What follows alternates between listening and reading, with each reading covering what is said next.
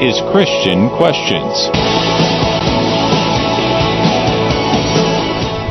Jason Feinberg once said, I wear my wife's eyeglasses because she wants me to see things her way. Good morning, everyone, and welcome to Christian Questions Talk Radio with a Purpose with Jonathan and Rick. This isn't your typical Christian commentary. We love talking with our audience, and we promise to talk to, uh, never talk at you like so many talk shows do today. This is a conversation about biblical topics as we look at them from a different perspective. And Rick, that perspective is based on godly principles, family values, honest dialogue, all in a politically free zone. Jonathan, the best part is this we talk and you listen, and then you talk and we listen. You can also contact us at our website, ChristianQuestions.com. I'm Rick. And I'm Jonathan. And folks, we're glad that you've chosen to spend some time with us on this fine Sunday morning. Good morning, Jonathan. What's happening? Good morning, Rick. Our question uh, this morning is Has your focus changed enough? And our theme text is found in Luke chapter 5, verse 37. And no one puts new wine into old wineskins. Otherwise, the new wine will burst the skins, and it will be spilled out, and the skins will be ruined. Ruined. And Jonathan, this is kind of an interesting scripture. It is a parable, and I think the lesson here is sometimes change is in order. Now, folks, sometimes it becomes evident the path we are currently following is not leading us in the best direction, and a decision is required to alter not only our direction, but our thinking as well. This is what we are faced with when we profess Christianity. This profession requires us to observe, perceive, and follow through on a different life. So, really, the question this morning is are we ready for that? Are we ready for a different life? Well, Rick, you're not in the studio. Where are you? Yeah, I decided to not show up. I didn't get to sleep in though either. Uh, actually, Jonathan, I'm uh, out in uh, Detroit, Michigan. I'm at a uh, Bible conference here. I'm sitting at the uh, the dining room table of some good friends, John and Karen, and they're actually sitting in the room here, uh, sort of watching as this whole thing unfolds. Uh, so uh, yeah, a few hundred miles away, but uh, nevertheless, we're here to to talk about some interesting scriptures. Very good.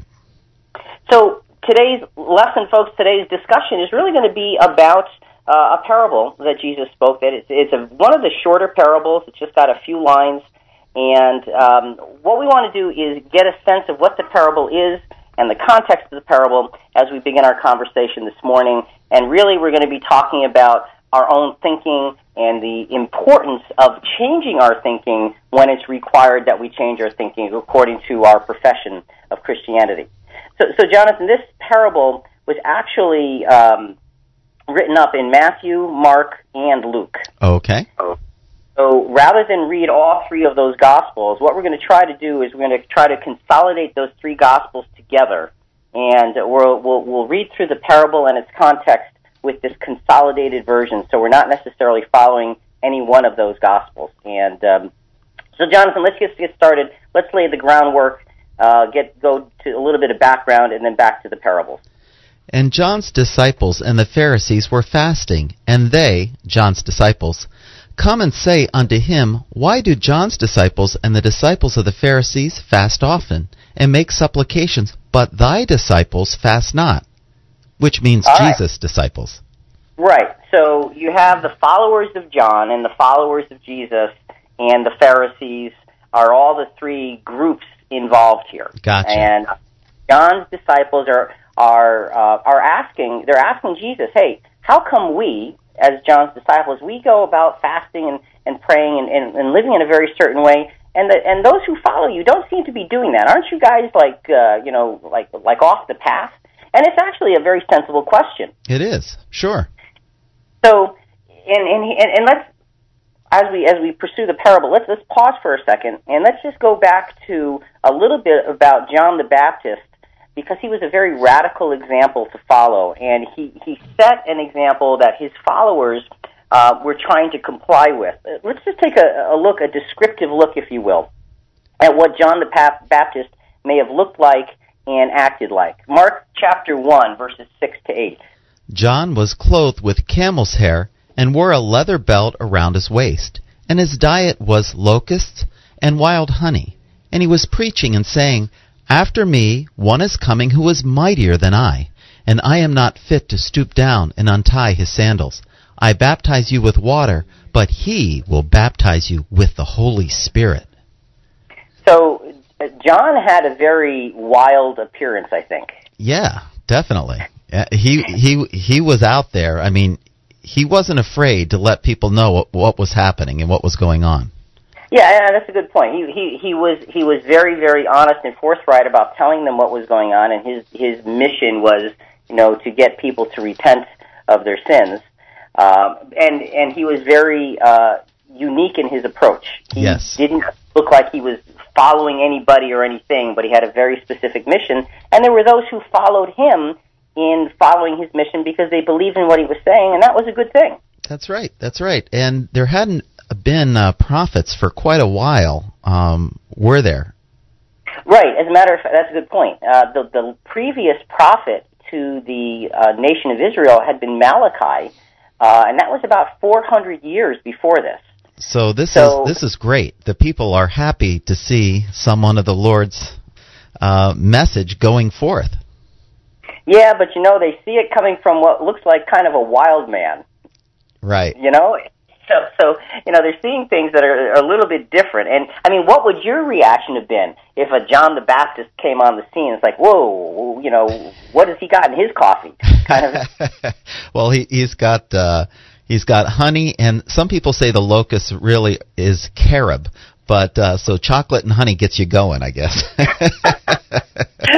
it is, I don't know. Folks, listen, we're talking about changing our thinking to, to really truly following after Christ and what does it require and how have we done so far with that. If you have a thought you'd like to join the program, it's eight six six nine eight five four two five five toll free, 866 985 for all. We're live Sunday mornings from 7 to 9, and that means we're on right now. We want to hear what you have to say about today's topic. Post your comments on our Facebook page and our blog. Go to ChristianQuestions.com. So, Jonathan, the question that John's disciples are asking Jesus really is really simple. Why are your disciples so different? Why are they not complying with the way things have always been done? The commentator Barnes has some interesting thoughts just on putting this in perspective. It is probable that they had understood that John was the forerunner of the Messiah, and if such was the case, they could not account for the fact that there was such a difference between them and the disciples of Jesus. The Pharisees fasted often, regularly twice a week, besides the great national days of fasting. This was the established custom of the land, and John, John did not feel himself authorized to make so great a change as to dispense with it. They were desirous of knowing, therefore, why Jesus had done it. So it's the kind of thing that says, it's always been this way.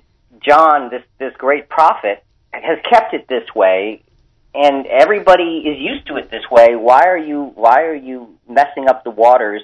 Why don't you just comply? Why are your disciples so different? So it's a very legitimate question. So Jesus answers the question. And let's go back to our consolidated version of Matthew 9, Mark 2, and Luke 5 to get his answer. And Jesus said unto them, Can the sons of the bride chamber fast while the bridegroom is with them? As long as they have the bridegroom with them, they cannot fast. But the days will come when the bridegroom shall be taken away from them, and then will they fast in that day. All right, so let, let's pause there for a moment because th- that gives us a, a sense of something very different. And as usual, when Jesus answers a question, he doesn't deal directly with the question, but he expands the answer to be much bigger and to give them a much better comprehension if they know what to look for. And that's really the key, if they know what to look for. So they're asking the question, well, how come your disciples don't fast? And his answer is a picture of a bridegroom uh, coming for his wedding. And his question is really simple. Well, look, if if the bridegroom is there for the wedding, do you think that those that are with him are going to be fasting, are going to be are going to be denying themselves at this time of great, great, great celebration? And the So- answer is, of course not. Right. I mean, who would do that? This is this is a wedding time. This is a time to be happy and to to to be joyful. So Jesus' direct answer isn't quite direct but it gives them a sense that well, it, Jesus is, is sending the message something different is happening right here and right now. It's just it's different. You have to see that things are different than they were before. So he gives an honest and logical answer, and now after he gives them an answer, he doesn't stop there, and now he's going to teach them a lesson by way of parable. And he spake also a parable unto them No man rendeth a piece from a new garment, and putteth it upon an old garment, else he will rend the new. And also the piece from the new will not agree with the old, for the patch pulls away from the cloak, and a worse tear is made. And no man putteth new wine into old wineskins, else the new wine will burst the skins, and itself will be spilled, and the skins will perish. But new wine must be put into fresh wineskins, and no man, having drunk old wine, desireth new, for he saith, The old is good. Okay, so there, there's several things here, but Jesus gives two very simple illustrations from the world in which he lives that uh, would, would probably ring true with everybody there. Everybody would understand what he's talking about. Sure. Okay, the first the, the first example is an old garment, and you're going to put a new patch on it. And what happens between those two? Well, the inevitable inevitable shrinking of the new will damage the old.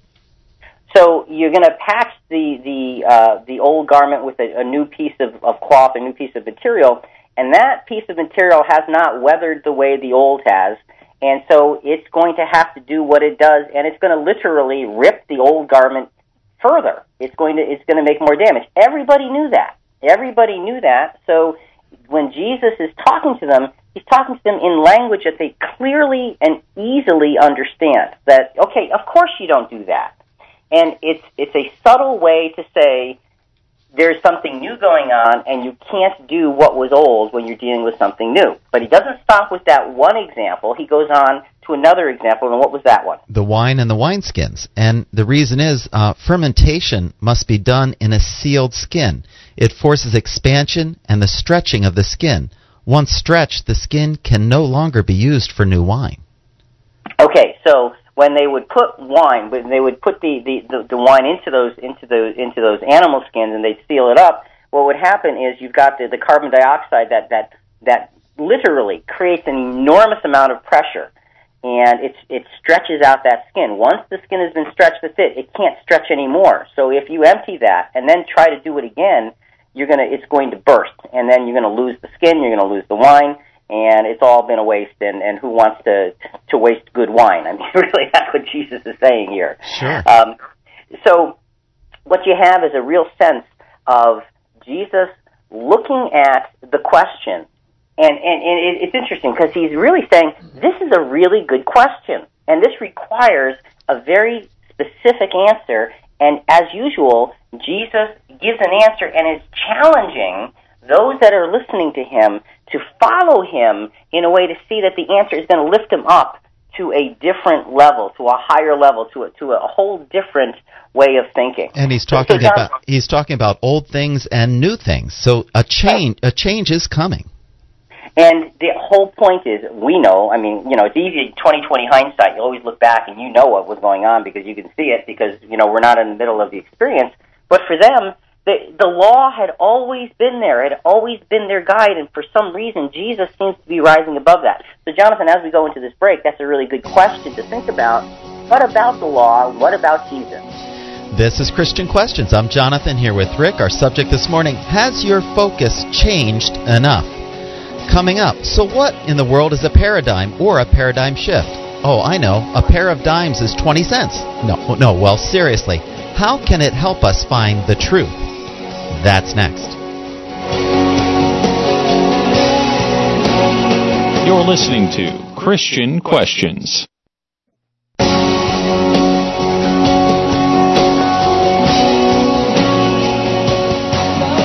Welcome back. This is Christian Questions. I'm Jonathan here with Rick. Our subject this morning Has your focus changed enough? To be a part of our program, call toll free 866 985 4255. That's 866-985-4ALL. We're live Sunday mornings from 7 to 9. That means we're on right now. And our website, christianquestions.com.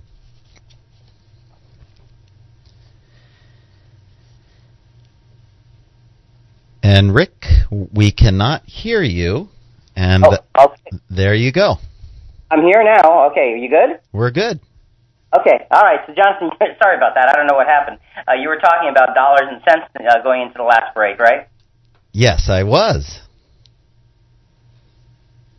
Okay, what in the world is a paradigm? Because Jesus, in this parable of the old garments and the new patch, the old skins and the new wine, was really talking about the, the, those who are asking his, the question.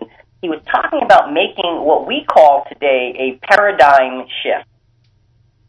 And that's a that's kind of if, if folks if you're not familiar with the phrase, we'll define it in a moment. Something we made up, that's for sure. Uh, but it it is a once you un- Hey, Rick, uh, you are breaking up for some reason. Um, it sounds good at times, and other times uh, it's distorted and we can't hear you at all. And sometimes it goes silent. Uh, check your connection. I mean, we're. Uh, it looks like good here, and there's nothing wrong with your end. So, Okay. um, okay, I don't know. I'm going to keep going. You just tell me if uh, run into trouble, and we'll have to figure something else out. Okay. So, at this point, Jonathan, let's go to. Uh, I want to go to a book uh, written by Stephen Covey, "The Seven Habits of Highly Effective People," and uh, in that book, on, on Yeah, you phased out again. huh. Um, can you hear me now? Yes. Okay. Why don't you read those those pages, Jonathan? Page 23 and page 29. Just a couple of lines in those pages to define what a paradigm is. For our purpose, a simple way to understand paradigms is to see them as maps. We all know that the map is not the territory. A map is simply an explanation of certain aspects of the territory. That's exactly what a paradigm is. It is a theory, an explanation, or a model of something else. Okay. So he's saying that a paradigm is a is a model or a map of something else that's in your head. Uh, now, just go down to the next few lines from page 29. The term paradigm shift was introduced by Thomas Kuhn in his highly influential landmark book, The Structure of Scientific Revolutions. Kuhn shows how almost every significant breakthrough in the field of scientific endeavor is first a break with tradition, with old ways of thinking, and with old paradigms. All right, so that's interesting. Every significant scientific breakthrough is a break with tradition, and that's why this these, this parable uh, that Jesus is speaking is so important to understand in the context of paradigms. And, and then, Jonathan, just a few more lines from that book. For Ptolemy, the great Egyptian astrom- astronomer, the Earth was the center of the universe, but Copernicus created a paradigm shift and a great deal of resistance and persecution as well by placing the sun at the center. Suddenly, everything took on a different interpretation. So that's the point. When you make a paradigm shift, everything takes on a different interpretation. So Jesus is telling the disciples of John, it's time for a different interpretation. It's time for a different meaning to the things that are happening. And Rick, uh, you you um, went silent again, and maybe you're just too close to the mic. It seems to be um, peaking and then going silent. Okay, well, I'll back up. You just uh, keep telling me. Folks, we apologize for this. This is a little bit unusual, but, you know, generally when I'm away, something always goes wrong. So, Here it welcome is. to the party. All right, so Jesus was the deliverer. Okay, he's the one to whom everybody looked for in the future. Now the future had arrived. And so obviously, if you're waiting and waiting and waiting, you're going to act differently than when the deliverer, than when the packages arrive, if you will. So let, let's try to define this whole context. What was the paradigm of the disciples of John? What was the method that they were used to thinking in? Let's go back to Mark chapter 1, verses 1 through 4. The beginning of the gospel of Jesus Christ, the Son of God, as it is written in Isaiah the prophet Behold, I send my messenger ahead of you, who will prepare your way. The voice of one crying in the wilderness, Make ready the way of the Lord, make his paths straight. John the Baptist appeared in the wilderness preaching a baptism of repentance for the forgiveness of sins. So this is the voice of one crying in the wilderness. This is he's he's preaching a baptism of repentance.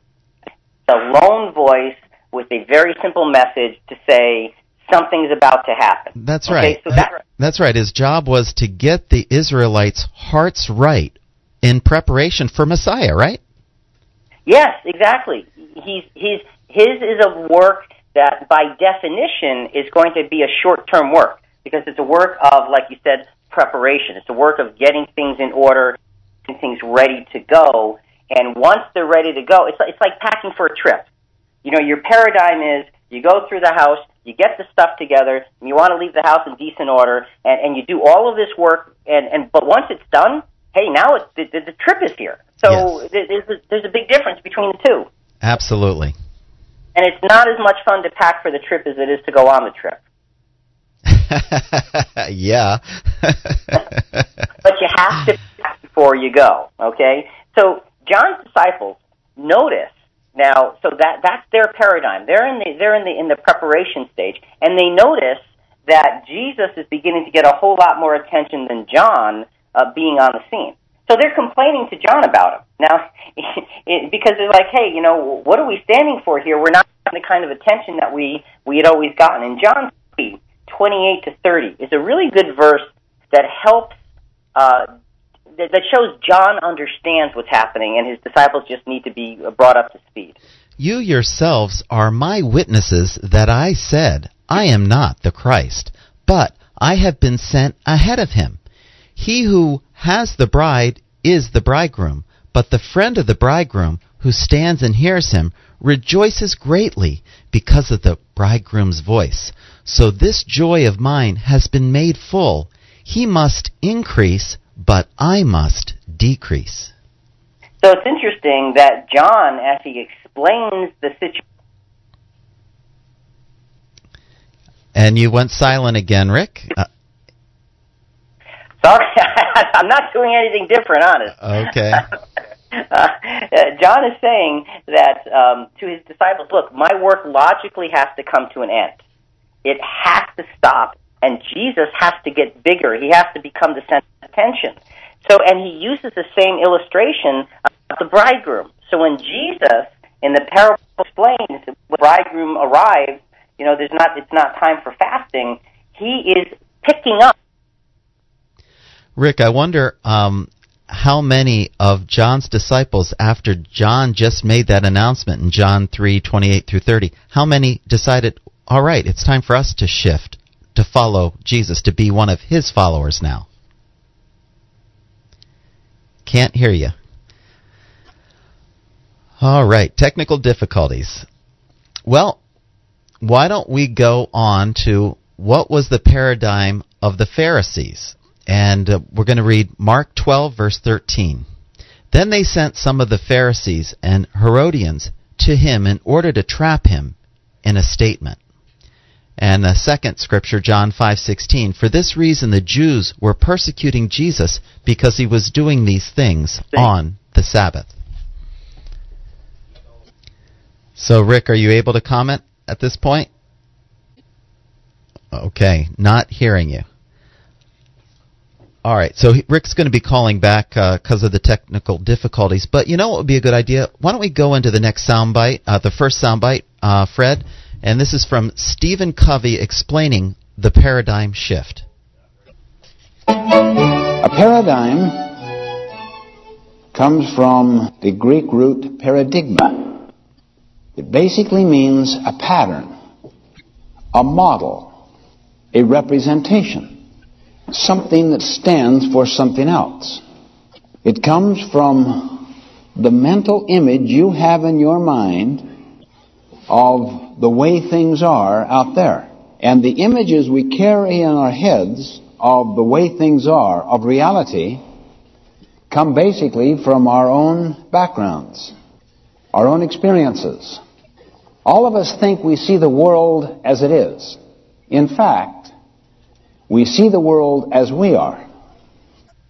All right, so Jonathan, can you hear me now? Oh, we can. Yes. and uh, Fred just adjusted your volume down. okay. Oh, okay. You sound relieved. yes, yes, I am.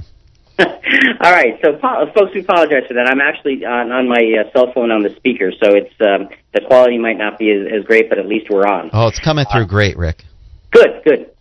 Well, here's the thing, Jonathan. When we look at this whole situation, uh, and and you know, you went through the the paradigm of the Pharisees. Did you touch on those scriptures? Yes, and we also played the soundbite. Right. So we have the the way they all were looking at life at that point in time was just very different. Jesus comes on the scene and says, "Okay, I'm changing everything. I'm here. I'm the Messiah. It's my job to change everything." He's not coming into like say, "Oh, let me redecorate the house." He's yeah. coming in and, and saying, "Let me build a new house because yes. that's what I came here to do."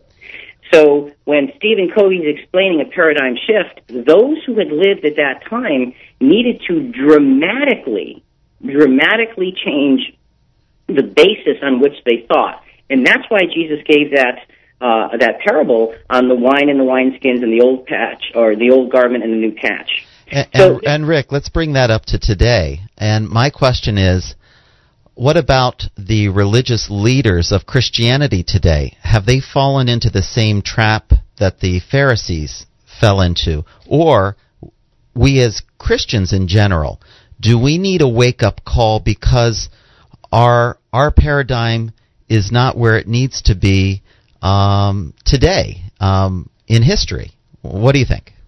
Well, and I think that that's that's an appropriate uh, question to ask, and that question needs to be asked individually. This needs to be a mirror situation where we each look in the mirror and say, have I made the right kind of shift in my own thinking to be sure that it's it's following after Jesus and not following after something else. Yes. So again, folks, if you have a thought, uh, it's eight six six nine eight five four two five five, toll free eight six six nine eight five for all. We are live Sunday mornings from seven to nine, and that means we're on right now. Christian Questions, a weekly habit that's good for you. Thanks for tuning us in every Sunday morning, live from 7 to 9.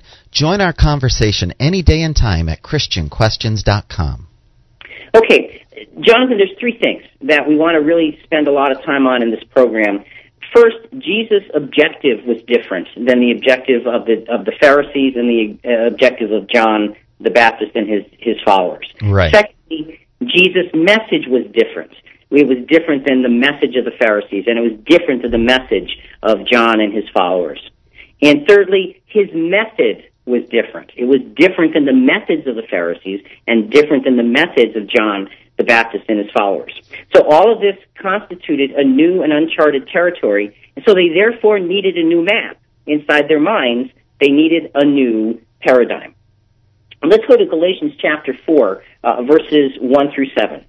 My point is this heirs, as long as they are minors, are no better than slaves, though they are the owners of all the property, but they remain under guardians and trustees until the date set by the father. So with us, while we were minors, we were enslaved to the elemental spirits of the world. But when the fullness of time had come, God sent his Son, born of a woman, born under the law, in order to redeem those who were under the law so that we might receive adoption as children. And because you are children, God has sent the Spirit of His Son into our hearts, crying, Abba, Father. So you are no longer a slave, but a child. And if a child, then also an heir through God.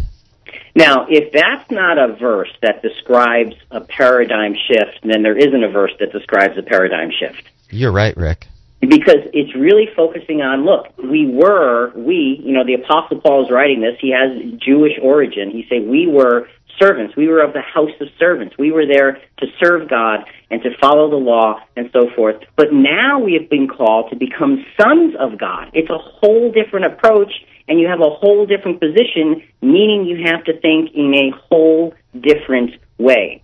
So folks that's the key. The key is the, the, the paradigm shift has to be made in our minds to become real, true Christians.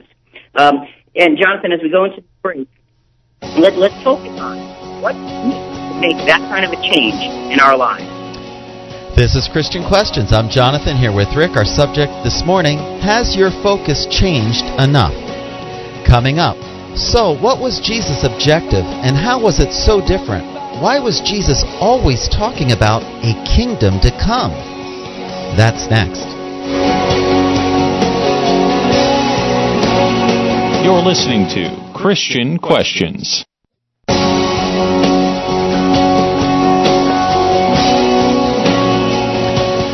Welcome back. This is Christian Questions. I'm Jonathan here with Rick. Our subject this morning Has your focus changed enough? To be a part of our program, call toll free 866 985 4255. That's 866 985 for all. We're live Sunday mornings from 7 to 9. That means we're on right now. And our website, ChristianQuestions.com.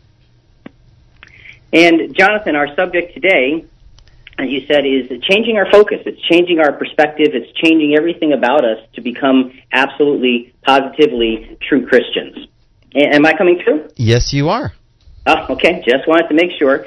Um, so, the parable of Jesus is focusing on uh, the new. The gospel of the kingdom requires a different mindset, folks. And just understand this even though this was a message that had a sort of a dispensational sense to it because they were changing from Jewish thinking to Christian thinking, and we've already already have Christian thinking, doesn't mean that this idea of a paradigm shift doesn't apply to us. Good point, Rick. Uh, because you know our Christian thinking has to grow, it has to develop, it has to get bigger, so that we can make sure that we are doing the things that we we are supposed to be doing uh, uh, in terms of being an absolutely positively true Christian. And it has to be in tune with Jesus' teachings, right? Right, and that that really is the point. There's a quote here, Jonathan, from, from Eugene uh, Torriman. What you see depends on what you thought before you looked. I love that. What you see depends on what you thought before you looked, meaning our perception of a situation is going to be based on our thinking before that situation arrived, where our mind was. And that's so important to define what true Christianity is. Hey, Rick, Rick, I wanted to, to let you know we do have a caller uh, on on hold here. Okay, actually, I was going to go to the soundbite, another soundbite from Stephen Covey, but let's go to the call first, and then we'll go uh, to the soundbite next. Very good. Well, we have Julius from Connecticut. Good morning, Julius, and welcome to Christian Questions. Gentlemen, good morning. Thank you Good for morning. taking my call. Uh, you sound okay, Rick. You sound you're okay. Uh, Well, if Julius says I'm okay, then things are good. All right. yeah, you know, uh, uh, I, I preach my sermonette to so many folks that I meet every day, every week. Uh, something like this. Uh, I, I says, you, uh, for sure, death is sure, taxes are sure. I said, you can add a third one, change. You know, the ability to, uh, to, uh, adjust to the change. Of course, our Lord Jesus, He was the greatest, uh, revolutionary, if you might might use that word. He brought change, you know, unprecedented change, and what a what a wonderful uh, uh, guide he is to to the true Christian. Uh, one one myth about marriage, if I may go to the marriage uh, scenario, uh, Okay. the, each spouse expects to change the other before they marry. You know that that doesn't happen. There's got to be there's got to be compromise. There's got to be team effort. Uh, one final thing, I, I one of my favorite sayings, uh, and then I'll leave you, is uh, on the willingness to tolerate, you know, in, in the interest of goodwill, etc. Uh, it says, uh, quote, in essentials, unity, in non-essentials, liberty, in all things, charity. God bless. Thank you, Julius. Appreciate your call. Have a good day. Bye-bye. Bye bye. As usual, Julius has a good comment. And talking about change, change is inevitable. And again, the whole point today, Jonathan, is are we focused on being what we need to be to fulfill the requirements of what it is to be a true Christian? Let's go. Thanks, Julius, for the call. Um, uh, let's go to another soundbite from Stephen Covey. We're really going to focus on him because he really does a good job in not only explaining what a paradigm shift is and what paradigms are, but he gives some very, very good uh, examples. Let's go back to um, him giving us uh, a, a speech on this uh, from several years ago. It is a map, like a map of this hotel, or a map, let's say, of Portland. I'll ask this gentleman, what would you do if you came here to Portland and you have no information at all about this place, and you were given a map where you rented the car, and it was a map of Seattle. but on the top, it said Portland. What would you do? So, so Jonathan, that's that's kind of an open-ended question. You get the map. It says Seattle on the top, but it's actually a map of Portland. What a You- dilemma. Yeah, because you don't know that you have the wrong map no, you don't. because it's labeled correctly, Mhm. but it's actually the wrong map. It's the wrong territory. It's everything. So he asked the question, "What would you do?" And, and, and the logical answer is, "Well, if I don't know that I have the wrong map, I'm going to follow the map because I think I have the right one." You're right. And it's going to lead to uh, no place. so, and, and that's the idea of a paradigm. Sometimes we have the wrong map in our minds. The G- John's disciples had the wrong map in their minds when they were talking to Jesus about this whole situation. So let's talk about the shift in objective. The previous objective, the objective of John the Baptist and his disciples was what? it was to fulfill the law. Well, well, before that though, it's to announce, prepare, and demonstrate that Messiah was going to come. Oh, that's right. Okay. Okay. Gotcha. That that is what the, that's what they were there for. They were announcing, they were preparing, they were demonstrating Messiah is coming, Messiah is coming, Messiah is coming. The shift to Jesus' objective was what what she said there. It was Fulfill to the law. Sure. Right. He came to to put an end to that way of thinking, to fulfill it, and and to say, okay, this part's done. Uh, let's go to Matthew five sixteen to eighteen on that. In the same way, let your light shine before others, so that they may see your good works and give glory to your Father in heaven. Do not think I have come to abolish the law or the prophets. I have come not to abolish, but to fulfill. For truly I tell you, until heaven and earth pass away, no one letter, not one stroke of a letter will pass from the law until all is accomplished. So here you have Jesus saying, "Look, I didn't come to destroy the law." And and you know, you got to we've got to understand the difference between fulfilling the law and destroying it. Jesus came to fulfill it meant that he came to live perfectly so that the, the requirements of the law can have been met and the ransom could eventually be paid, which is the next point we'll get to. But he's saying, I'm not, I'm not taking away from the integrity of the law. So it should not have been a major threat had those people listening to him at that point in time really understood what he was talking about. Ful- fulfilling the law was going to provide a lease, a release from the law for his followers. They were no longer going to be under the under the guidance of the law. They're going to be under the guidance of something new. Again, a paradigm shift. Have we made that paradigm shift in our own lives? Do we really truly follow Christ the way he said we should follow him or do we follow him in a comfortable way the way we say we should follow him? Folks, if you have a thought, it's 866-985-4255. Toll free, 866 985 for all. We are live Sunday mornings from 7 to 9, and that means we're on right now. And our website is ChristianQuestions.com, and it'd be a great time to sign up for CQ Rewind, the full edition. That's a great service that we offer at ChristianQuestions.com, Jonathan. It is a free service. It takes each Sunday morning program and puts it into a PDF file format and gives you the, the, the scriptures, a lot of the commentary, graphics and illustrations, and, and really puts things in perspective in, in terms of trying to get what we're trying to say and having it in print so you can see the program and hear it as well. And it's a free service. Right. ChristianQuestions.com, CQ Rewind, the full edition. Try it out. You're going to love it. Next objective, Jonathan. The objective of Jesus, we said he came to fulfill the law. What else did he come to do? He came to pay the ransom price, to open the door to salvation for all. Okay, and, and the door to salvation for all is a very important point that they didn't know was going to be happening at that point in time. Mark 10, 42 to 45. So Jesus called them and said to them, You know that among the Gentiles, those whom they recognize as their rulers lord it over them, and their great ones are tyrants over them. But it is not so among you. But whoever wishes to become great among you must be your servant, and whoever wishes to be first among you must be slave of all. For the Son of Man came not to be served, but to serve, and to give his life a ransom for many. Okay, So you have the idea that you know it's a it's a matter. This ransom is going to be paid through a humble sacrifice on the part of Jesus. He's, it's an example for all of his disciples to follow, and he's going to bring the kingdom that his life proclaimed. So it's it's a complete shift. There is going to be something instead of trying to keep up with atonement for sins, the way in the Jewish law they would always have to do. Remember that? Right, with the ceremonies. Mm-hmm.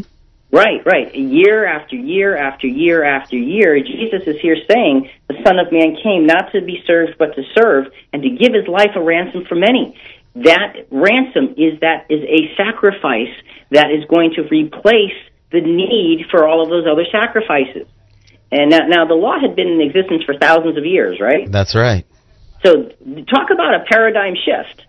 They had to get used to the idea that it's no longer going to be the old way, but there's going to be something new. And on top of this, there's another aspect to that shift. Jesus came to call out a people for his name as well. 1 Peter 2, uh, 5 to 10. Like living stones, let yourselves be built into a spiritual house, to be a holy priesthood, to offer spiritual sacrifices acceptable to God through Jesus Christ. For it stands in Scripture, Seeing I am laying in Zion a stone, a cornerstone, chosen and precious, and whoever believes in him will not be put to shame. Okay, so this people, this people that he's calling out for his name, will be many who walk the walk of sacrifice, again, paradigm shift, in the likeness of the chief cornerstone, which is Jesus. And, and you know, Jonathan, the only building that you have a chief cornerstone that the whole building looks like is a pyramid. That's right, Rick. So the, top, Jesus is that top piece to the pyramid, and the rest of it is formed to its lines. Um, so, so it's an interesting thing. You're calling out a people for your name. Let's continue with that First Peter scripture. To you, then, who believe, he is precious. But for those who do not believe, the stone that the builders rejected has become the very head of the corner, and a stone that makes them stumble, and a rock that makes them fall. They stumble because they disobey the word, as they were destined to do. So there's a prophecy in this that's talking about uh, th- this called out people stand apart from the rest of the people, and because and the rest of the people stumbled. You know, they they didn't pick up, they didn't follow, they didn't make the shift as Jesus was calling for when he's talking to John's disciples, and he gives them that parable. So now let's go to the last couple of verses of this of this text, Jonathan. We're almost out of time for this segment. But you are a chosen race, a royal priesthood, a holy nation, God's own people, in order that you may proclaim the mighty acts of him who called you out of darkness into his marvelous light. Once you were not a people, but now you are God's people. Once you had not received mercy, but now you have received mercy. So this is interesting because again, the paradigm shift, and, and folks, this paradigm shift brings up here uh, really is is giving us a sense that there's something really dramatic happening that a lot of us in Christianity are not even seeing. He talks about being a chosen race in a royal priesthood, Jonathan. Yes, he does. What is that all about? What is, when you're a priesthood, what does that mean? It means you'll be like a spiritual guide and a witness to those masses who are stuck in sin. So this idea, this paradigm shift to true Christianity, according to what Jesus introduced in the parable that we have as our basis for our conversation, according to the idea of what a paradigm shift is and what it looks like and, and how we have to make it, and now according to First Peter, it's saying that this called out people is not called out merely for their own benefit. Music. Got it. But they're also called out for the benefit of the world around them. Now, we don't see the world around us benefiting from Christianity right now. They actually don't even like Christianity. So that must mean the benefit is going to come in a future time. Folks, uh, listen, if we're not on in your area for the next hour, go to ChristianQuestions.com, click Listen Live, stay with us because we have some great examples of what a paradigm shift is and how it can dramatically change your life. For Jonathan and Rick and Christian Questions, has your focus changed enough? We'll be back after the news and all that, all that. But till then, paradigm shift, Christianity. Think about it.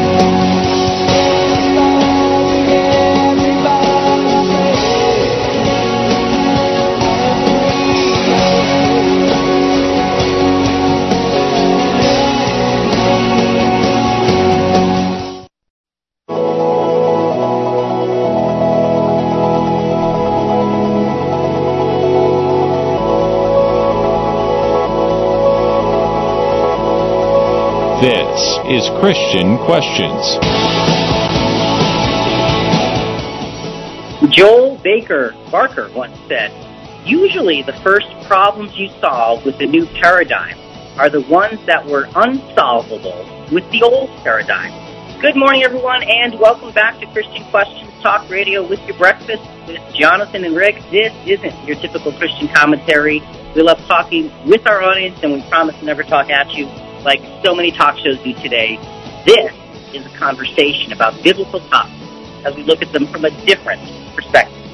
And Jonathan, what is the question and what's the topic and what are we talking about? All right, Rick, our question for this morning is Has your focus changed enough? And our theme text is found in Luke chapter 5, verse 37. And no one puts new wine into old wineskins.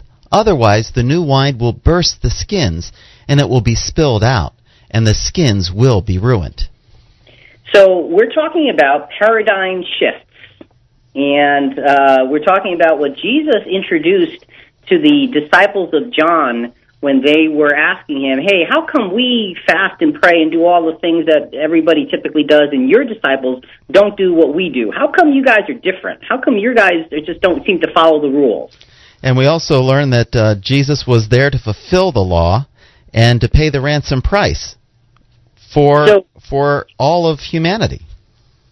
So, and so Jesus is telling them, he speaks to them the parable about the old garment with the new patch, and basically says in that parable, look, you can't put a new patch on an old garment because it's just gonna, it's gonna tear the garment even further over time. And then he says also, you can't put new wine into old wineskins because those old wineskins are already stretched out, and the fermentation process is going to burst the skins, and then you're gonna have nothing. Said, so you got to understand that my being here, this is Jesus speaking, my being here has changed the way you should look at everything. It's That's changed the map that you should have in your head. That's the paradigm shift.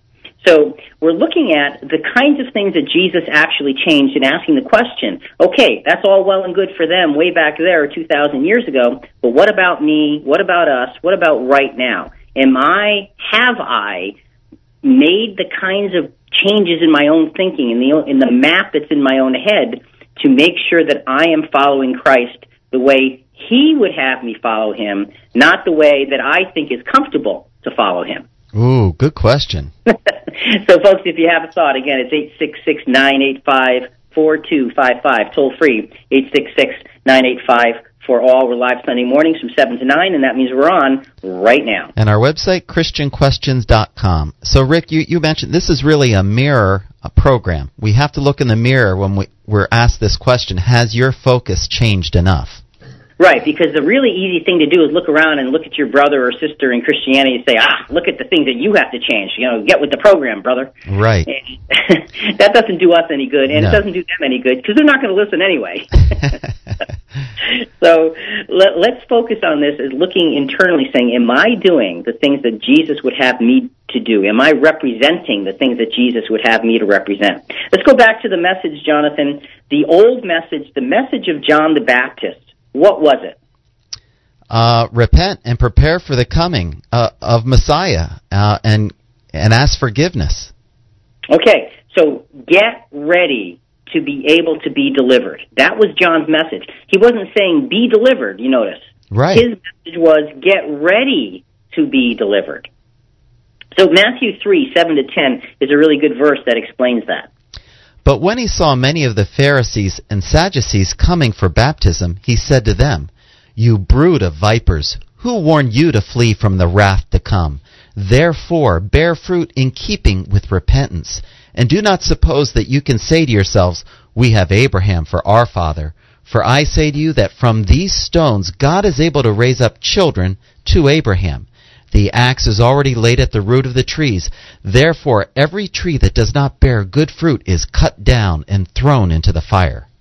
Okay, so he's really he's talking to the, to the Pharisees, and he's being very John the Baptist here is being very very blunt. You brood of vipers. Uh, you know, that doesn't sound like he's really uh, talking to them very affectionately. no. but he got he got their attention, Rick. Well, yeah, you know, and that that's why he did it. He got their attention and said, "You have got to realize, unless you completely change your paradigm, unless you completely change the map in your head, things are not going to go well for you. That's right. The, the axe is laid at the root. You're going to be cut off. Right. And and we what we see three and a half years later is exactly that uh, happening as Jesus says, you know, Jerusalem, your house is left to you desolate. So let's take a moment now. Let's go back to the idea of paradigms. Uh, back to Stephen Covey. He was the author of The Seven Habits of Highly Effective People. He's giving a speech on paradigms here. And in the first hour, Jonathan, remember he was talking about what if you were given a map of the city that you were in, but it was actually a map of another city and you just didn't know it? Yeah. He's saying, so now he's talking to somebody, okay, you have this map, it's a map of the wrong city, but it's labeled in a way that you think it's the right city. What do you do with this map? How do you how do you manage? Where do you go? Uh, how do you function? This, this is a little bit longer of a soundbite, but it really makes the point of, of what a, a paradigm is. So let's go to the soundbite. So you don't know otherwise. Never been here. You have no other source of information. I would hopefully ask for a, a little bit more direction other than just what's on that map. Maybe have them start me out. Okay, the person at the desk said, sorry, sir, that's all we have. And it's late at night. Good luck to you. Here's the keys to your car. It's right across the street. It's in number 14. And if you follow this map, you'll be able to find this hotel that you want to get to.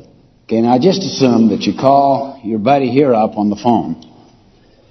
And he knows that you've got that map. And he says to you, what's your first name? Keith. Keith, try harder. You're tired. so now you double your speed. What's going to happen? I'm going to get nowhere twice as fast.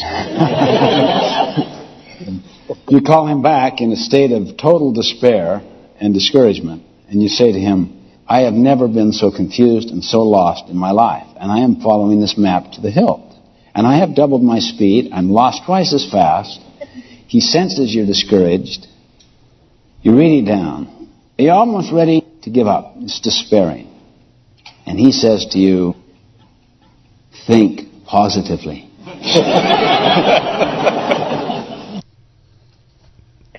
So, so Jonathan, it's amusing because you're following the wrong map, and those on looking at you and, and, and they're trying to encourage you. Okay, you know what? You know, uh, try harder. Think positively. If you're following the wrong map, how much how much good are those encouragements going to do? And not they won't help you at all, Rick. At all. Because because you know, think positively as you go down the wrong pathway. And and so the whole point of what Jesus was telling John's disciples in this parable was he wasn't telling them to think positively. He was telling them change the map, change the direction, change where you're going because what you were doing is no longer going to be appropriate. You have to get on board with what I am doing. That's what a paradigm shift is. Stop what you were doing or stop what you are doing and shift to something entirely different.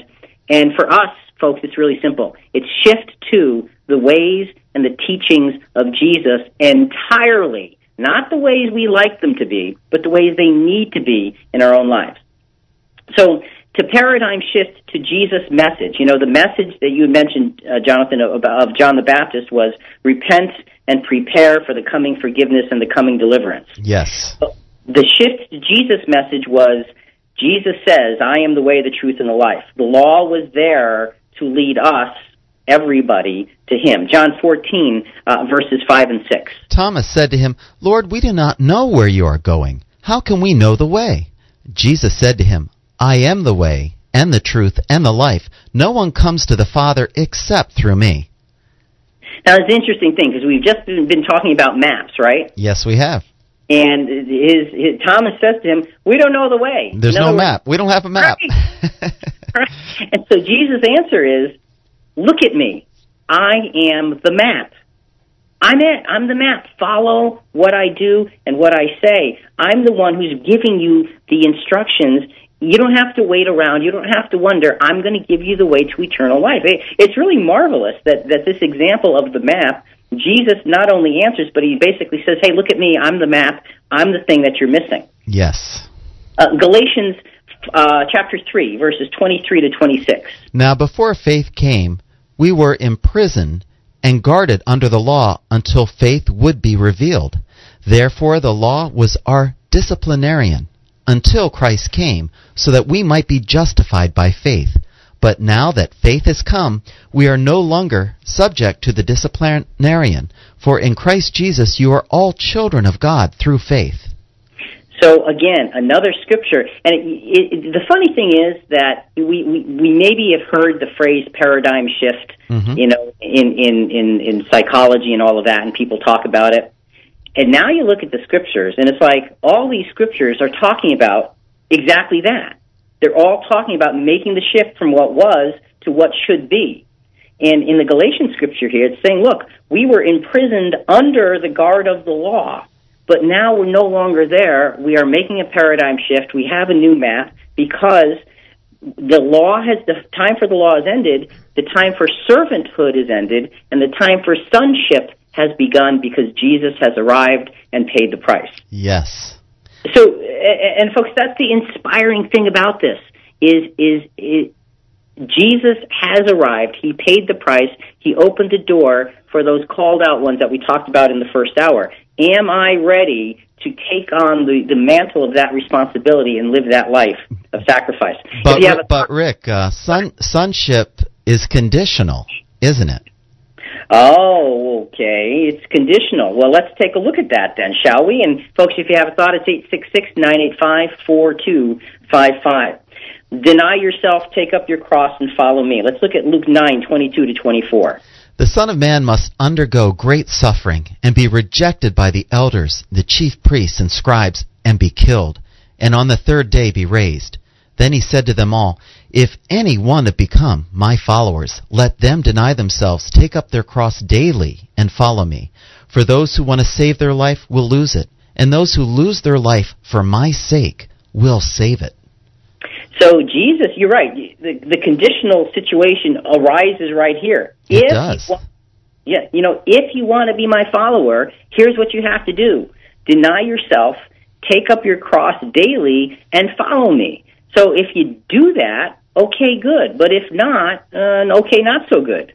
You haven't made the paradigm shift to truly following Jesus. See, so so the willingness to follow Jesus is the first test to live that sacrificial life. And that's such a hard thing. And Jonathan, I think in a, in a few weeks we're going to do a program on what it means to be to live a sacrificial life because that that's a that's like a big deal.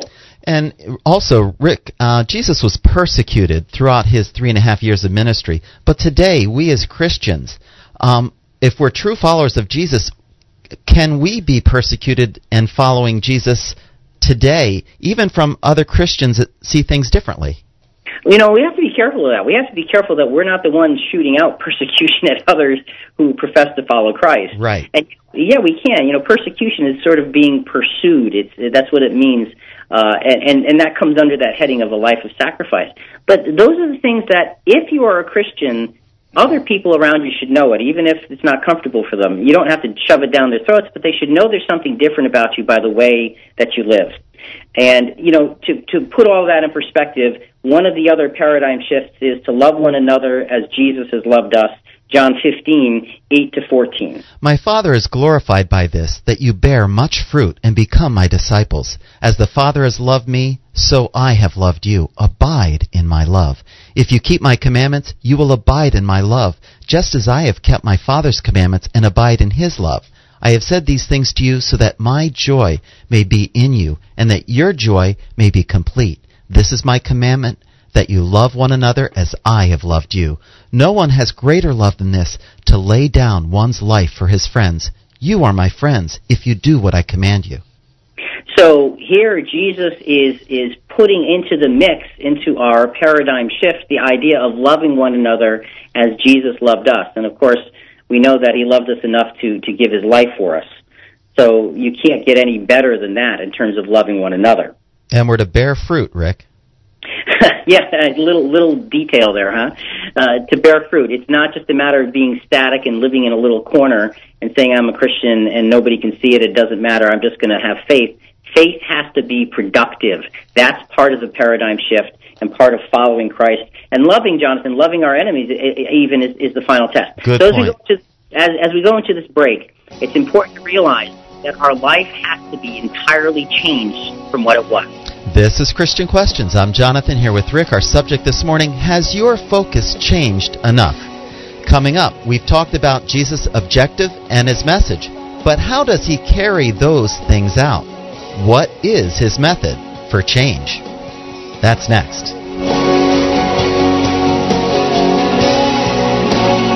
You're listening to Christian Questions.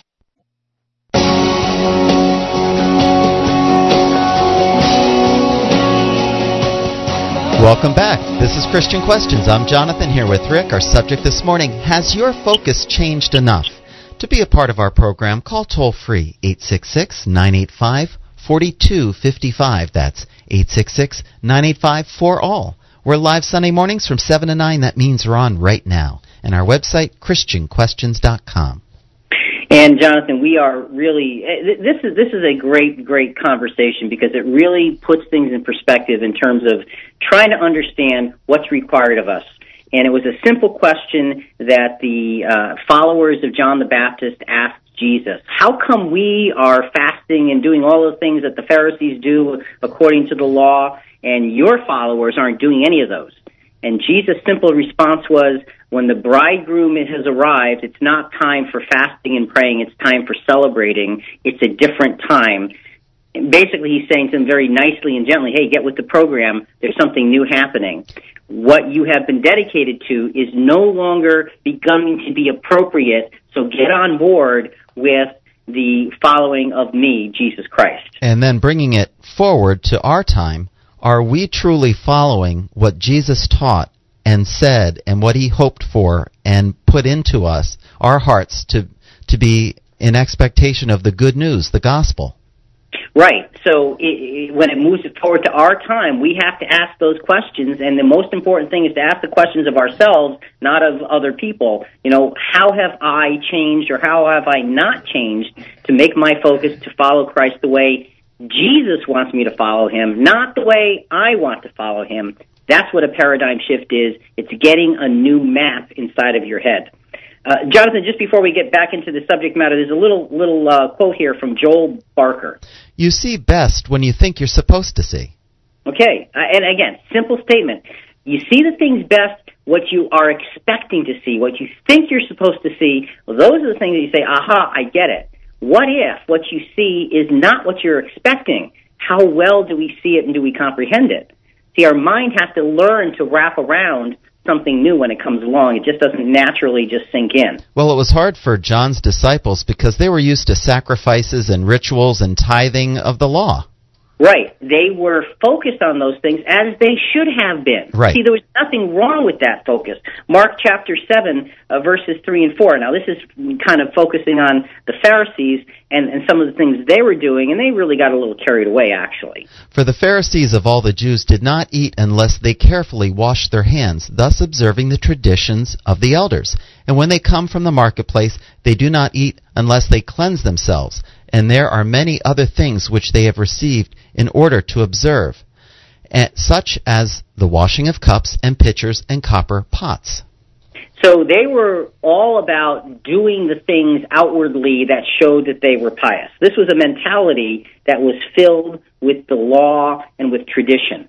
And it was okay, but it was really missing the main point.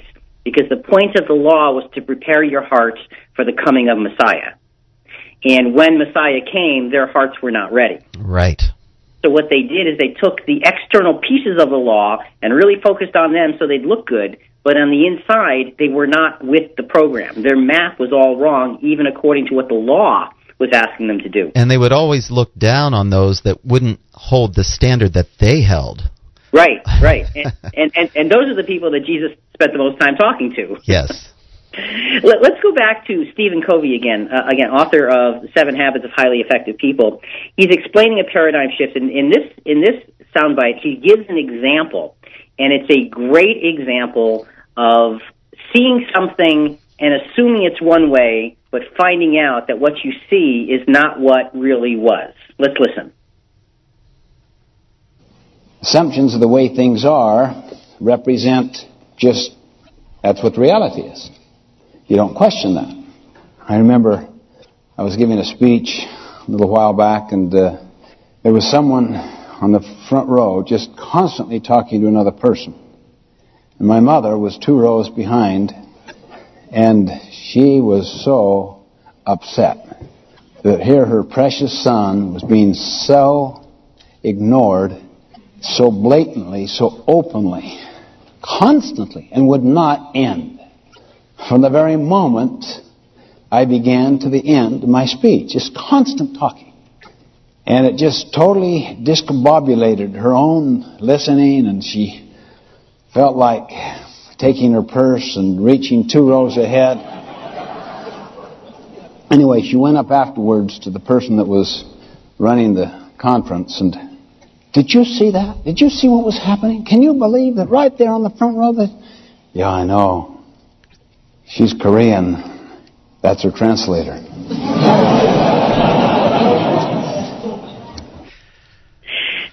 Classic example, Jonathan. That is. That is great. Just we what we see we we from our own perspective looks like something, but in fact it can be something entirely different. And uh, it just it's a wake up call for us to make sure that we're understanding what is the call of Christianity? What does it require of us and how am I responding to it? Not how is it responding to me. Again, folks, if you have a thought, it's 866-985-4255, toll free, 866-985-4all. We are live Sunday mornings from 7 to 9, and that means we're on right now. Go to our website and become a Twitter follower to learn about upcoming programs and new updates posted. Our website has over 500 archived programs. Go to ChristianQuestions.com. Also, Jonathan, we want to let everybody know uh, that we have an app. If you have a smartphone, we have an app for your smartphone. Go to your app store, type in Christian Questions, download the free Christian Questions app. It opens up the door to all of what we do here at Christian Questions. You can listen live, you can listen to archives, you can access CQ Rewind, the full edition. There's just a ton of stuff you can do through that app. It's a free service uh, from Christian Questions. The Christian Questions app, try it. Get it on your smartphone, you're going to love it. Okay, back to the paradigm shift, back to Jesus' methods. Okay, the methods of the the, the, the, the scribes and the Pharisees and the methods of John the Baptist's followers were all to follow the law. Well, Jesus' methods were very different. First of all, his methods had to do with prophecies, both that he fulfilled, and he fulfilled a whole bunch of them. He sure did. And, he spoke others. Let's look at Matthew 21, verses 4 to 7. This took place to fulfill what had been spoken through the prophet, saying, Tell the daughter of Zion, Look, your king is coming to you, humble, and mounted on a donkey, and on a colt, the foal of a donkey. The disciples went and did as Jesus had directed them. They brought the donkey and the colt and put their cloaks on them, and he sat on them. That's a, a great example of a, of a clearly, unmistakably fulfilled prophecy from Zechariah that, that tells us, that shows us Jesus was the Messiah. He was doing exactly what he was supposed to do, exactly when he was supposed to do it. So he fulfilled many, many, many prophecies. And, and, that, and you'd think the leadership, the Pharisees, would have seen it and understood it because they've read those those letters or those laws so many times, Rick. You're, you're right. They did. Those are things that they would have known. But again, their paradigm was such that they could not see Jesus as the proper territory. So they rejected every good thing that he did as not being good because they couldn't accept it. Their their whole paradigm just w- was completely backwards, and they missed out dramatically. Jesus not only fulfilled prophecies, but he also gave prophecies, important prophecies. Matthew 24 is a great example. We're just going to focus on one little part for a moment, verses 32 to 35. From the fig tree, learn its lesson. As soon as its branch becomes tender and puts forth its leaves, you know that summer is near. So also when you see all these things, you know that he is near at the very gates. Truly, I tell you, this generation will not pass away until all these things have taken place. Heaven and earth will pass away, but my words will not pass away. So, you know, we have the sure word of prophecy. Uh, it, it serves as a direction for us to follow without fear. And Jesus, in this particular part, of the Matthew 24 prophecy of his return is focusing on this fig tree. And, and what does the fig tree represent? The nation of Israel. And he's saying that at the time of my return, you're going to see Israel blossom. And Jonathan, it's startling when you look at the, the, the, time in which we live. What have we seen? Well, in 1948, um, they became a, a nation again and they had not been a nation for 1800 years or so. I mean, you, That's you, right. you, go to, you go, you see this, and it's a startling prophecy that Jesus spoke, and we have seen actually fulfilled, which tells us we are in the time of his return. But the important thing here, Jonathan, is that the method that Jesus used was to rely on the Old Testament scriptures uh, to as a, a guide, and then to fulfill those scriptures by becoming the next level of guide for Christianity. So the next part of Jesus' method was to work through the aspect of miracles, and miracles were a major part of the ministry uh, of Jesus. Uh, let's take a look at Luke chapter 6, verses 17 to 19. Jesus came down with them and stood on a level place, and there was a large crowd of his disciples, and a great throng of people from all Judea and Jerusalem and the coastal region of Tyre and Sidon, who had come to hear him and to be healed of their diseases. And those who were troubled with unclean spirits were being cured. And all the people were trying to touch him, for power was coming from him and healing them all. So these miracles serve as a great inspiration for us. Uh, and, and what they are, Jonathan, is they are a preview of what Jesus came to do but did not finish when he came the first time. That's right. It, it was to show the power of God working through him. The bigger picture will be in the future where all will be resurrected and will be made whole. How exciting! It is. It, it, it's it's a great thing, and that is why Jesus performed miracles. And again, when we talk about a paradigm shift, there's two parts to this. One, as you look at the Pharisees at that time, they saw the miracles of Jesus, and did that did those miracles make them believers? No, unfortunately. No, it didn't. It, it, it turned them the opposite direction. Uh, but and but when we see and we look at those miracles of Jesus and the teachings of Jesus, does that make us want to follow Jesus exactly in his footsteps again as he would have us follow, not as we would have us follow? Uh, that's the paradigm shift. Absolutely. And the Pharisees actually said that Jesus was doing these miracles through the power of Satan. Yeah, How- figure. Unbelievable. yeah, you know what? It really is. It really is unbelievable unless your paradigm says that's what has to be. Then it becomes believable, and that's the danger of having the wrong paradigm. So, folks, this is really one of those programs where we're focusing on what is it that's driving my own personal thinking, and how do, what do I have to do to make sure that my own personal thinking isn't believing things that are really should not be believable, just like you said. The other thing that Jesus used, Jonathan, the other method he used was the method of teaching in parables. And this is a, a, a, a great part of his of his ministry. And once you understand why, so much more makes so much more sense. Matthew 13, verses 13 to 17. The reason I speak to them in parables is that seeing they do not perceive, and hearing they do not listen, nor do they understand. With them indeed is fulfilled the prophecy of Isaiah that says, You will indeed listen, but never understand, and you will indeed look, but never perceive. For this people's hearts has grown dull, and their ears are hard of hearing, and they have shut their eyes, so that they might not look with their eyes, and listen with their ears, and understand with their heart, in turn, and I would heal them. But blessed are your eyes, for they see, and your ears, for they hear. Truly I tell you, many prophets and righteous people long to see what you see, but did not see it, and to hear what you hear, but did not hear it. So here's a great another great example of, of paradigm shift, and that's the paradigm shift to understanding the privilege of following after Jesus. Because he says here that I speak in parables, so the vast majority of people are not going to understand. That's right. And he and he's quoting a prophecy from Isaiah. You know, these are not his own words. He's quoting this prophecy from Isaiah. And he's saying the people are not going to understand. And he says, so I'm doing that, but you, you are blessed because your eyes are open and your ears are open. The question, folks, is, is our paradigm shifted to such an extent that we can realize the gift of understanding has been given to us and are we getting in our own way of that understanding? Or is our paradigm shifted to be open to the teachings of Christ and not our own interpretation? Tough question. It is.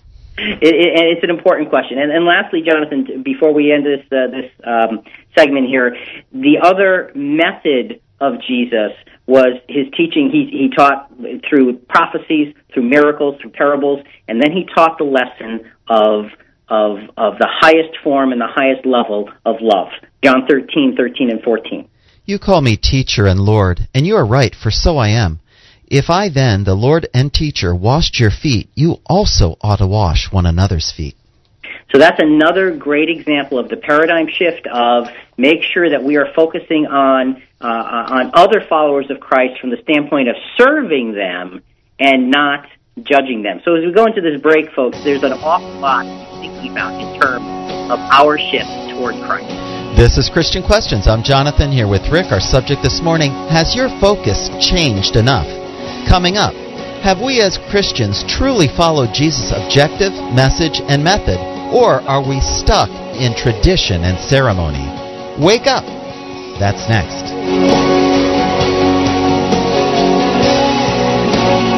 You're listening to Christian Questions.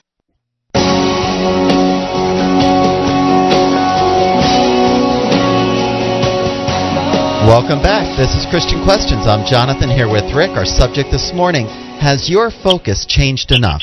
To be a part of our program, call toll free 866 985 4255. That's 866 985 4 all. We're live Sunday mornings from 7 to 9. That means we're on right now. And our website, ChristianQuestions.com. And Jonathan, today it's all about what is my paradigm? What is the map in my head that is directing me to see the things that I see, to choose the things that I choose, and to go down the paths that I go. And the big question is, is the map that I am following as a Christian the right map that I should be following as a Christian? Or have I, you know, you know what we can sometimes do, Jonathan, What? is we get the, the map from Jesus, and then we say, oh, well, look, I can make a shortcut. Instead of having to go around that big bend and down that big hill and through that windy road, I can just go straight across this way. So we'll we'll add streets to the map. And here's a hint: don't do that. So why, So- why don't we recap um, all the paradigm shifts that Jesus brought to us? Okay, good. Let, let's start with the shift to his objective. The objective of Jesus was different than the objective of John the Baptist. John the Baptist was like the person who's packing for the trip, you know, packing for the big vacation. Jesus is the big trip itself. So there were several things that we are to shift to to find out what his objective is, and what are they? Well, they were to fulfill the law, pay the ransom price, open the door to salvation for all, that is, and call out a people for his name. So he brought the law to its fruition. He lived up to the law and then gave the life that he earned through living up to the law and sacrificed for the life of Adam. So that would pay the ransom price, which opens up the door of salvation to all because everybody is born in sin. So everybody will therefore be raised in Christ, you know, in terms of being given opportunity for life. And on, in addition to that, he calls out a people for his name. And we talked earlier in the program about that scripture that talked about we are a royal priesthood. Yes. And, and that whole concept is a priesthood is there to serve others. Well, who does this priesthood serve? It will serve the world at the time of this great, uh, in the great judgment day, in the day of resurrection. In, so, Go- in God's kingdom. right. So we have to shift, shift to Jesus' objective, not our own, because sometimes our own Christian objective can be, oh Lord, you know, I'm having a hard time paying my bills. Uh, bring me more money, or bring me a new car, or bring me more uh, prosperity, so I can really enjoy it, and then I can serve you even better. That's not the the, the, the way that Jesus approached things. His objective was to to do the work that was before him. So, what was the the paradigm shift to Jesus' message? We are are are we shifted to actually hear what Jesus said? Well, he said, I am the way, the truth, and the life. The law was there to lead us to him. Okay, it was there to lead us to Him, and of course that would would make a lot more sense if you lived two thousand years ago than right now. But the principle still remains true. What else? Let him deny himself, take up his cross, and follow me. Okay, deny yourself, take up your cross, and follow Jesus. To deny yourself is the first step in that in that process. There. What else? Love one another as I have loved you. Okay, so you've got the message was really clear. Jesus is the way. Jesus is the map. So if we're going to follow the map, we have to deny ourselves and get on the right road, and we have to live that life in love toward one another. And then finally, we have to paradigm shift to Jesus' method. We've looked at his objective, we looked at his message, and now we look at his method. Are we shifted to learn the way that Jesus taught? What kind of methods did Jesus use? Prophecies both to fulfill and, and spoken. What else? Miracles, parables, and love. So these are the methods that Jesus taught by. Are we astute enough? Do we have the right map so we can look at the prophecies that Jesus fulfilled and that Jesus spoke so we can gain some understanding? Do we appreciate the miracles for what they were meant to be? Do we look at the parables and are we given the eyes of understanding? And more importantly, are we using the eyes of understanding to get those parables and get the lessons of what the development of the true church is supposed to be like? And again, that theme of love comes through again and again and again. Are we living our lives in sacrificial love one toward another? So, Jonathan, those are the things that we have to shift to. And there's a lot to do. There's a lot to shift to here. There is. It, it takes a lot of work. Well, and, and that's why the life of a Christian is a continually changing and developing process. And again, we have to continually decide if we're following the map that Jesus himself would have given us. Let's go back to Stephen Covey, Jonathan. There's two more sound bites we want to get to in this segment uh, before the program ends. And this is a very, very pointed story, a true story of something that happened in Stephen Covey's life that really nailed down the idea of making that paradigm shift and understanding that sometimes what we see is not what really is. Let's listen to the first part here. I was on a subway, very, very large metropolitan city. Sunday morning, it's quiet, sedate. Bunch of young kids run into the subway. Father follows. He sits near me. The kids just go crazy on that subway, running up and down, turning people's papers aside, just raucous and rude. I'm sitting there. Oh, I can't believe this. He does nothing. I look at my attitude, see? Attitude. You try to control. But look what I could see. After a few minutes, attitude went into behavior. Sir, do you think you could control your children a little? They're very upsetting to people. Oh, yeah. So you have this this this situation, and you know these kids are obviously just out of control completely. Yep. And it's it's upsetting. You know, he was having a, a nice, quiet ride on the subway, and this, this is ruined, and everybody else is seemingly to be disturbed. And this father just does nothing. He's like he's like he's like oblivious. So you know, Mr. Covey is saying, you know, look, sir, can you do something about this? So we're going to pause. We're going to come back to that in just a few more minutes. Uh, before we come back to that, let's go to what happens right after Jesus gives the answers to the questions. Remember at the very beginning of the program, we had Jesus um, being asked of uh, John, John's disciples are asking Jesus, "Hey, why do your disciples not do the things that we do? Why don't they fast and follow after the, the all the aspects of the law?" And Jesus says to them, "Because it's a different time. I'm the bridegroom. I'm here. They shouldn't be doing that." And then he gives them the parables. Right. So he's telling them it's a different time. There's different things happening. The very next thing that happens, there's two events that happen right in a row that exactly illustrate the point that Jesus was teaching them. Luke chapter 8, verses 40 to 56. We're going to take this in, in several pieces. And as Jesus returned, the people welcomed him, for they had all been waiting for him. And in the Matthew account, it adds, while he was saying these things. So while he was saying these things about paradigm shifts, this is what happened. Let's And- pick up with verse 41. Go ahead. And there came a man named Jairus, and he was an official of the synagogue, and he fell at Jesus' feet and began to implore him to come to his house, for he had an only daughter, about twelve years old, and she was dying. But as he went, the crowds were pressing against him. So there's this massive crowd surrounding Jesus, and this guy fights through the crowd. His name is Jairus, and he comes to Jesus and he begs him, Please, please, my daughter is only 12. She's dying. Please come. Please come to my house. So Jairus is showing great faith here. Oh, he is. and and and he's and he's a father trying to save his daughter you you know what that is he is focused He's clear. He knows where the answer is. It can only be in Jesus. So he, he makes a beeline to Jesus. And it is, this is, in, in Jairus' mind, there is not a second to lose. So what does Jesus do? He immediately sets out, says, okay, I'll come with you. He goes to heal. He's going to show them that the kingdom of God was among them. He's going to show them the power of God that he was given in his own hands. So what happens on his way? And a woman who had a hemorrhage for twelve years and could not be healed by anyone came up behind him and touched the fringe of his cloak, and immediately her hemorrhage stopped. And Jesus said, Who is the one who touched me? And while they were all denying it, Peter said, Master, the people are crowding and pressing in on you. But Jesus said, Someone did touch me for I was aware that power had gone out of me. So now think about this. Jairus is saying, Come quickly, my daughter is dying, there's not a second to lose. There's this big crowd, and people are jostling, and this, this woman touches Jesus, and he stops.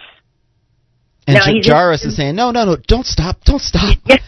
yeah, yeah. So he stops and says, "Who who touched me?" So so everything stops, and Peter's saying, "What are you talking about? I mean, there's people jostling you all over the place." Jesus says, "No, somebody has just been healed. what happens next? When the woman saw that she had not escaped notice, she came trembling and fell down before him and declared in the presence of all the people the reason why she had touched him and how she had been immediately healed. And he said to her, Daughter, your faith has made you well. Go in peace. While he was still speaking, someone came from the house of the synagogue official, saying, Your daughter has died. Do not trouble the teacher any more. So you can imagine Jairus, the, the, the, the distress he must have felt as a father. His daughter has died, and here Jesus was on his way, and he just stops to have this conversation. Couldn't the woman have waited? Couldn't he have just put it aside? Couldn't he have just come to take care of my daughter? He was on his way. He was so close. His paradigm is saying, hope has just been lost because I didn't act fast enough. I didn't. It, it, so, so he's he's he's completely distraught here. He's completely distraught. I mean, what an apparent misuse of time that Jesus put in place here. Couldn't she have just waited? Well, what happens next? But when Jesus heard this, he answered him, "Do not be afraid any longer. Only believe, and she will be made well." And he came to the house and did not allow anyone to enter with him except Peter and John and James and the girl's father and mother. Now they were all weeping and lamenting for her, but he said, Stop weeping, for she has not died, but is asleep. And they began laughing at him, knowing that she had been dead. He, however, took her by the hand and called her, saying, Child, arise. And her spirit returned, and she got up immediately. And he gave orders for something to be given her to eat. Her parents were amazed, but he instructed them to tell no one what had happened. So Jesus shows his power over illness and the advent of faith, and that in that power he was going uh, to still be able to reverse death. He shows it all. He shows the paradigm shift in this one series of examples. Let's go back to Stephen Covey really quickly here, and let's finish up the story of the, those kids running wild on the subway and their father doing nothing. He lifted his head as if to come to an awareness of what was happening. Yeah. I don't know. I just Guess I should. Uh, we just left the hospital. Their mother died just about an hour ago, and I guess they don't know how to take it, and frankly, I don't either. Imagine the paradigm shift that took place there. Imagine now what the attitude and the behavior would be based upon that paradigm.